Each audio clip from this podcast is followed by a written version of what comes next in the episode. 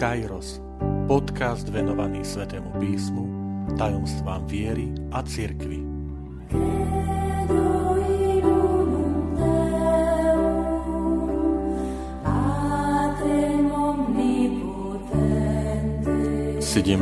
Štvrtá časť Niekoľko praktických rád lektorom Tretia časť Vitajte pri počúvaní tohto podcastu. Volám sa František Trstenský, som katolícky kňaz, farár v Kešmarku a prednášam sväté písmo na Teologickom inštitúte v Spišskom podradí. V tejto časti sa vrátim k niektorým praktickým radám, pozbudeniam, ale hneď na úvod poviem, že je veľmi dôležité, aby to spoločenstvo lektorov svoju službu vždy konzultovalo s konkrétnym kňazom a predovšetkým s farárom v danej farnosti, pretože on je ten, ktorý nesie tú zodpovednosť za to, aby tá bohoslužba bola slávená správnym spôsobom, tak ako ju církev žiada. A zároveň platí, že e, farnosť od farnosti sa môže líšiť jednak počtom veriacich, počtom lektorov angažovaných, niekde je menej, niekde je viac zapojených farníkov, aj samotrou takou, poviem, dispozíciou chrámu. Niekde je väčší ten chrám, svetiňa je väčšia, ambón, ambóna na jedn, v jednom kostole na, na inej strane, eh, v inom v chráme je to na inej strane, čiže tam je potrebné konzultovať aj ten príchod, ku ambóne, či je potrebné sa ukloniť alebo pokloniť, alebo bez jedno aj druhého, pokiaľ sa napríklad už lektori e, že už sedia počas Sv. Omše samotnej, samotnom e, presbytériu, e, v samotnej tej svetini. Toto už je vždy na takej konkrétnej konzultácii s pánom farárom, k čomu vás aj pozbudzujem takej úprimnej a aj takej poslušnej komunikácii. Poďme k tým takým praktickým veciam. Už som spomenul, že je vždy dobré a nevyhnutné, aby si lektor skontroloval správne nastavenie lekcionára a výšku mikrofónu. Pokiaľ číta ako prvý, čiže pred ním tam nikto nie tak vlastne ešte pred svetou omšou to môže urobiť, že príde k ambóne, pozrie si, je tam lekcionár, alebo si ho tam sám aj zanesie neodporúčam, že tú knižku niesť so sebou, že majú ešte v lavici, lebo si ju ešte chce prečítať. E, nie je to také dôstojné. Má ísť naozaj, poviem, s voľnými rukami, keď sa potrebujem napríklad ukloniť alebo poklaknúť a lekcionár je už tam nachystaný. A ak je prvý, tak znamená, že ešte pred svetom si aj nastaví výšku mikrofónu. V každom prípade ak nasleduje po niekom druhom, že tu treba zmeniť tú výšku mikrofónu, robí to skôr, než začne čítať a nechytá samotný mikrofón, čo, čo potom spôsobí možno aj nejaký hluk, ale skôr e, ten, ten stojan, na ktorom je, že vďaka nemu sa to nastavuje. Taktiež je to síce drobnosť, ale dôležitá, že pri ambóne sa stojí na obidvoch nohách, najmä dámy, a slečny, upozorňujem, mladá generácia, keď čítajú, tak sa opierajú jednou nohou o druhú, niekedy sa aj hojdajú, pokývkávajú. Toto nepatrí. Preto je to na dvoch, obidvoch nohách, že potrebuje, lektor sa potrebuje sústrediť na čítanie a nie to, aby ho počas čítania, kde si nachýlilo, naklonilo, pretože stojí na jednej nohe, potom si prehodí z jednej nohy na druhú zase a pokračuje. Toto nie je dôstojné. Má obidvoma nohami pri sebe tak stáť, aby mal stabilitu a mohol sa sústrediť na čítanie. Rukami má jemne pridržiavať spodný okraj lekcionára, ak ho treba, preto aby tá knižka sa tam držala, ale aj pre vlastnú takú stabilitu, niekedy robí aj tréma svoje, že už to, že sa čoho si pevného chytím, tak tak aj to pomáha pri čítaní. Preto hovorím, že jemné, pretože nemá sa to nikdy nejako opierať e, lakťami alebo doslova akoby podopierať tú amonu. Toto nebolo by, nebolo by dôstojné. Z tých takých praktických vecí, že čítanie je potrebné prečítať prirodzene. To znamená, ak je v čítaní priama reč, treba ju uviesť, ale nemení sa farbu hlasu, farba hlasu, lebo nejde, ide o prednes. Nejde o divadelnú rolu. Samozrejme, pamätajme aj na tón reči. A tón reči závisí od toho literárneho žánru čítania. To znamená, ak je čítanie, ktoré obsahuje karhanie, napríklad prorocké texty hovoria, že e, varovanie, napomenutie, opustili ste ma, zanechali ste ma, hovorí pán. No tak, tak toto musí znieť. A naopak, ak sa číta radostný chválospev, plesaj dcera Siona, jasaj obyvateľka Siona, Jeruzalema, no tak aby to nebolo ako mm, reč na, na pohrebe. Čiže aj tam to má byť, ale samozrejme v rámci istej miernosti, opäť zdôrazňujem, má to byť prednes, nie divadelné predstavenie. Rovnako pozor aj na rýchlosť pri čítaní. Odporúčam na skôr voliť pomalšie tempo. Máme tendenciu, celkom takú prirodzenú psychologickú, že už to mať rýchlo za sebou a tak ideme rýchlo. Ale treba mať aj e, na pamäti, e, aby to ľudia počuli, to znamená, to tempo nech je primerané, prirodzené, nemá byť slibákom, že to nemá znieť takto, že čítanie z listu svetého, to, to je nedôstojné, to je posmech. Ale nemá to byť ani takto. Čítanie z Isu Sveta Jana. Hej, tak toto nie. Do úvahy treba vziať aj ozvenu, napríklad v kostoloch, veľkosť kostola, kvalitu ozvučenia. Preto je dobré, a na to sú tie spoločenstva lektorov, keď tieto veci sa dajú nacvičiť mimo Svetej Omše. Najmä tí, ktorí sú začiatočníci, že si pokojne prídu po Svetej keď už ostatní odídu, možno dvaja, traja tam zostanete, aby ste si aj pomohli, um, upozornili sa a vyskúšať si to, ako sa hovorí, že na nečisto, že ako to znie e, so zapnutým mikrofónom, ako ďaleko mať mikrofón od úst, mať takú vnímavosť na ten hlas, že ho aj počúvať, e, či mi to nepíska, ale naopak, e, či ma počuť a tak ďalej. To, čo vám odporúčam, jednoduché cvičenie je, dnes už je to ľahké, skúste sa doma nahrať na mobil, aby ste sa počuli. Aby ste sa počuli rýchlosť a zrozumiteľnosť. A ak potom si to prehrajte, prípadne dajte to niekomu vypočuť, netreba sa tam hambiť, však doma. Doma si sadnete, zapnete diktafón na, na mobile a tak, ako by ste čítali v kostole a potom si to skúste vypočuť. Budete veľakrát prekvapení, že či to je takto znie. Ten mobil, to je dobrá vec, treba to využiť takýmto spôsobom, že takej prípravy na čítanie svätého písma. Aj také duchovné veci vám chcem e, ponúknuť a pripomenúť, že e, bohoslužba slova, e, keď skončí spoločnými modlitbami, ale nekončí Sveta Omša. Pokračuje ďalej službou obety, stolom Eucharistie. A teda e, je veľmi dôležité, aby je lektor pristupoval k svetému príjmaniu. Lebo to by sme zostali takí, že sme horliví, ale nedotiahnuté. To je ako cesta emalských učeníkov, ktorým horia srdcia, keď počujú Božie slovo, vysvetľuje im Pán Ježiš, ale ktorí ho poznávajú pri lámaní chleba. A ne, nesmie sa stať, čo žiaľ, a to sa nesmie stať, že lektor prečíta čítanie a cez sakrestiu odíde domov, lebo on má inú robotu. Už keď máš službu v kostole lektora, zostaň na celej Svetej Omši.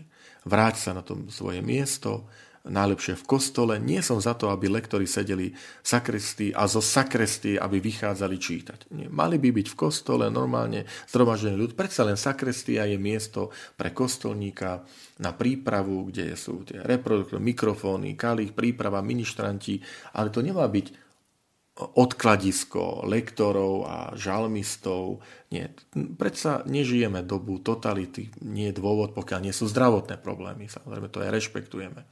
Hej. Ale pokiaľ nie sú žiadne problémy, tak, tak lektor je dobré, aby sa vrátil na svoje miesto v kostole. Teraz sme vraveli, že mali by mať lektory také osobitné miesto. Ale určite neodchádzať z kostola predčasne po skončení Svetého písma čítania, že ja si idem domov a vyparím sa. To je, to je také nedôstojné a je to také aj trošku výsmechom tomu. Aj zhromaždeniu, aj kňazovi, aj, ale samotnému Pánu Bohu tej, tej službe.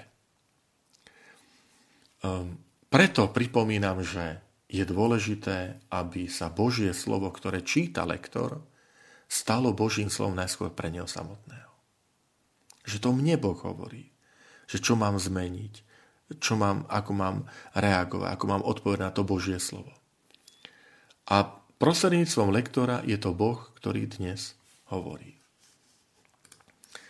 A preto uh, lektor po skončení čítania nech sa aktívne ďalej zapája a modlí s ostatnými počas Sv. Omše. Ehm, chcem aj pozbudiť ostatných, že, že ehm, nech sú vďační za túto službu. Nebuďme tí zhromaždenie, ktoré bude hodnotiť oblečenie, ktoré bude hodnotiť účes, na všetko iné, len nie Božie slovo. To by nebolo dôstojné. Ehm, Taktiež aj lektor nech je ten, ktorý to čítanie číta rád, s láskou, spokojom, bez nejakej pýchy, bez nejakého privilegovania. Nie je dobré, niekedy sa to stáva v našich farnostiach, keď na isté slávnosti v roku si tie isté osoby akoby privilegujú, uzurpujú, že toto čítanie vždy čítam ja. A neviem, vymyslím si, že je obrady veľkonočnej vigílie, Biela sobota večer a lektor si povie niektorý, ale ja už tu 10 rokov čítam vždy tretie čítanie a to je moje. A opovažte si ho zobrať. To je také smiešne, aby sme si privilegovali. Samozrejme, nie je ani slušné a pekné, keď lektor celý rok nechodí, nezúčastňuje sa služby a príde odpustová slávnosť a on sa dobíja, lebo chce čítať sväté písmo pred zhromaždením. To je potom falošné. To je falošné. Hej, ale normálne prirodzene. Tento rok ste vyčítali e, čítania na veľkonočnú vigíliu, bolo ich viacej. No tak o rok zase ďalší. E, ja som čítal na Vianoce, nemusím, budem čítať inokedy Takisto, čo sa týka žalmistov, lebo to, čo hovoríme lektorom, vlastne aj žalmista prednáša Božie slovo. Aby to nebolo, že si uzurpujeme niektoré sveté omše alebo niektoré slávnosti, že ja a mne patria a tak ďalej. Ale veď to je spoločenstvo z veriacich, tu nejdeme sa predvádzať. Sveté písmo a bo sveta omša nie je majetkom niekoho, ale je to zhromaždený ľud, ktorý chváli pána. Mm ešte takúto vec, že opäť takéto praktické, že je dobré e, niektoré e, názvy slova si nacvičiť predtým. Preto je dôležité, že lektor má mať prečítané sveté písmo, toto čítanie, ktoré ide čítať už predtým. Naozaj sú skôr výnimočné situácie, že niekto ochorie, nepríde, lebo čo si sa stalo a nemá kto čítať, tak to je čosi iné, keď na poslednú chvíľu v zastúpení rýchlo niekoho popýtame iného, ale za normálnych okolností viem, kedy mám službu, ktorý deň, na ktorej svetej omši, dopredu si to pozriem. Ak je situácia, že sú tam napríklad vý, možnosť výberu, prvého čítania, že ako prvé čítanie môže byť aj jedno, aj druhé, ja neviem, z Malachiáša, zo Sofoniáša, no tak sa pýtam kniaza možno aj dopredu, deň, dva, duchovný oče, ktoré budete čítať, alebo ako budete mať homíliu, lebo sú na možnosť výberu, aby som vedel si vybrať, aby sa nestalo, že kňaz mi povie pred svetom ale sa číta toto. Hej. Ešte som aj zásancom takejto veci, ale treba to konzultovať e, s duchovným otcom farnosti, nie som zástancom čítania tých kratších čítaní. Hej, alebo aj Evanielia. Mojich bohoslovcov učím a pozbudzujem, že keď je čítanie Evanielia a je tam dlhšie alebo kratšie, neviem, skrísenie Lazára, skrátená verzia, alebo podobenstva 3, no tak len skratšie je neoberajme tých našich bratov a sestry, to zhromaždenie o možnosť počuť Božie slovo. Možno je to jediná možnosť alebo situácia, kde ten veriaci to sveté písmo počuje, pretože si ho doma nečíta. Je to smutné, ale môže sa stať. Preto nie som zástancom, že vždy kratšie a kratšie čítanie, keď je možnosť dlhšie a kratšie. Nech to Božie slovo zaznie. Pozor aj na správne vyslovanie náročných slov, mien alebo geografických názvov. Aby som mal prečítané Nabuchodonozor, alebo ďalšie e, mená, najmä starozákonné, keď ide názvy e, miest, názvy ríši, Babylonská ríša, Asýrska ríša, Ekbatany a tak ďalej. A potom niektoré veci aj konzultovať. Viem, že posledné mesiace vyvoláva otázku to správne čítanie mena Timotej alebo Timotej. Myslím, že sa udomácnil teda, že správne má byť Timotej, tak to hovoria odborníci na slovenský jazyk, pretože je aj Matej, tak Timotej. Treba sa dohodnúť, treba sa poradiť, aj zaviesť, netreba z toho robiť rozpory, netreba z toho robiť e, nejaké výčitky, Niekedy stačí jemné upozornenie a nerozoberať to pol dňa po, po celej farnosti. Jednoducho istý takt, istý zmysel pre, pre diskrétnosť si treba formovať. Um, ale najmä, najmä si formujme vďačnosť uh, tým, ktorí túto službu konajú a uh, je dôležitá a majme teda aj ochotu do tejto služby aj postupne pozýva napríklad mladšiu generáciu mladých ľudí. Ešte jedna poznámka predsa len. Osobne sa prikláňam k tomu, že Božie slovo je tak dôležité, že s výnimkou niektorých udalostí, ako je možno prvé sveté príjmanie, alebo sveta omša za účasti detí, naozaj to Božie slovo by mali čítať um, dospelí, prípadne mladí ľudia po prijatí sviatosti briovania, kde si na tej strednej škole. Je to jednak kvôli tomu, aby sa to naozaj čítalo zrozumiteľne, aby to bolo počuť. Viete, nemali by sme sa zabávať, že ako ten tretiačik, štvrtáčik to prečíta a zajachtal sa, zakoktal sa, ako z sa usmievkáva, máme z toho zábavu, alebo ak je to milé. Božie slovo je predsa Božie slovo, to nie je nejaké že zábavka e, na skrátenie chvíle. To neznamená, že deti nemôžu čítať. Vidím ich úlov možno napríklad v spoločných modlitbách, že jednu, dve prosby postupne a postupne ako rastú, keď budú mať 14-15 rokov, ich pozvať zase do toho spoločenstva lektorov, že poď, poď aj ty čítať, máš pekný hlas, vieš čítať, zapájať aj chlapcov a dievčatá. Um, aby aj takýmto spôsobom sa ukázala tá rozmanitá úloha a služba tej, tej farnosti. Milí priatelia, tak toto sú zhruba posledné slova e, takého mojich niekoľkých rád ku e, formácii, službe lektorov. Verím, že tí, ktorí ma počúvate, že vás to naplní láskou a radosťou a pozbudením aj k tejto službe lektora a ostatných k vďačnosti za, za to, že aj v dnešnej dobe touto službou lektora Boh sa prihovára cez nás v bohoslužbe slova.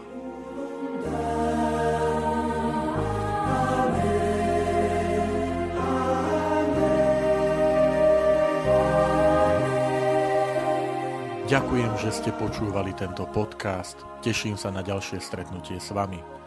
Sledujte naše aktivity na web stránke farnosti Kežmarok www.fara.kezmarok.sk alebo na Facebooku farnosti Kežmarok.